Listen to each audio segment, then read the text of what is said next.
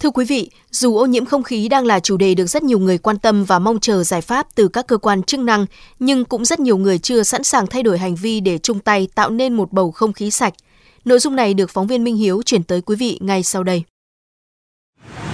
Thưa quý vị, theo ghi nhận của phóng viên VOV Giao thông, vào ngày 1 tháng Chạp vừa qua, tại nhiều khu dân cư, nhiều người dân có thói quen đốt vàng mã, khói bốc lên nghi ngút, nhiều tàn lửa bay xung quanh khiến nhiều người dân phải che miệng, nín thở khi đi qua những khu vực này. Không những thế, tình trạng nhiều người dân đốt rác, đốt củi trong những ngày lạnh cũng diễn ra phổ biến. Chia sẻ với phóng viên, dù biết sử dụng phương tiện cá nhân, đốt rác, than, vàng mã là những việc gây ô nhiễm không khí, nhưng nhiều người vẫn chưa sẵn sàng thay đổi. Cái này nó là truyền thống lâu đời của Việt Nam vậy nên là em thấy là ở nhà bà em vẫn làm như thế. Chắc là vẫn em vẫn sẽ làm như thế thôi ạ. Cái mức độ ô nhiễm khá nhiều. Bản thân em thì em cũng cũng quan tâm. Mặc dù em biết là mình kiểu sử dụng xe máy về uh, xăng dầu thứ thì um, nó rất là ảnh hưởng tới không khí. Nhưng công việc mà mình phải chấp nhận. Than tổ ong vẫn thậm thụt có những nhà họ đun nấu vẫn thấy có người vận chuyển than vào các khu dân cư. Theo giáo sư tiến sĩ Hoàng Xuân Cơ, Đại học Khoa học Tự nhiên, Đại học Quốc gia Hà Nội, nếu như những việc đã biết mà nhiều người vẫn thờ ơ thì càng khó thay đổi những hành vi mà họ chưa biết là nguyên nhân gây ô nhiễm không khí. Chúng ta mới nhận ra là chúng ta là bị ô nhiễm không khí, nhưng chúng ta cũng chưa nhận ra là chúng ta cũng là thủ phạm. Chúng ta sử dụng điện, điện ở đâu ạ?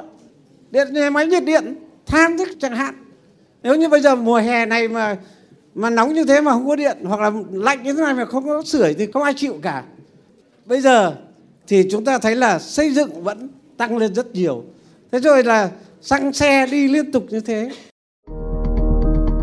Nhiều hành động khác cũng đã được chỉ ra, dù đơn giản nhưng có thể góp phần cải thiện tình trạng ô nhiễm không khí như bảo dưỡng xe thường xuyên, thay đổi hành vi lái xe, hạn chế phanh gấp, tăng giảm tốc đột ngột để giảm thiểu khói bụi.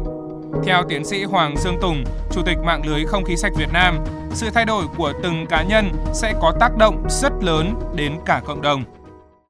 Bảo trì cái xe máy hàng năm, tăng cường cái chuyện đi bộ, không có đốt ờ, ngoài trời chẳng hạn như thế, sử dụng các nguyên liệu hóa thạch ít hơn.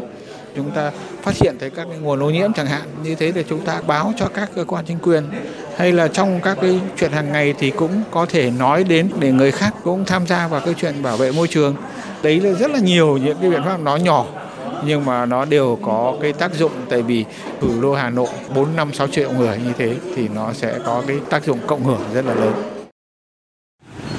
Thưa quý vị, sáng 15 tháng 1, Hà Nội bị bao phủ bởi một lớp sương mù dày, không khí ô nhiễm nặng, xuất hiện nhiều điểm có chỉ số chất lượng không khí AQI trên 300, mức rất có hại cho sức khỏe. Tình trạng này sẽ còn tiếp diễn trong tương lai nếu như mọi người vẫn coi ô nhiễm không khí là việc tra chung, không thay đổi hành vi của mình.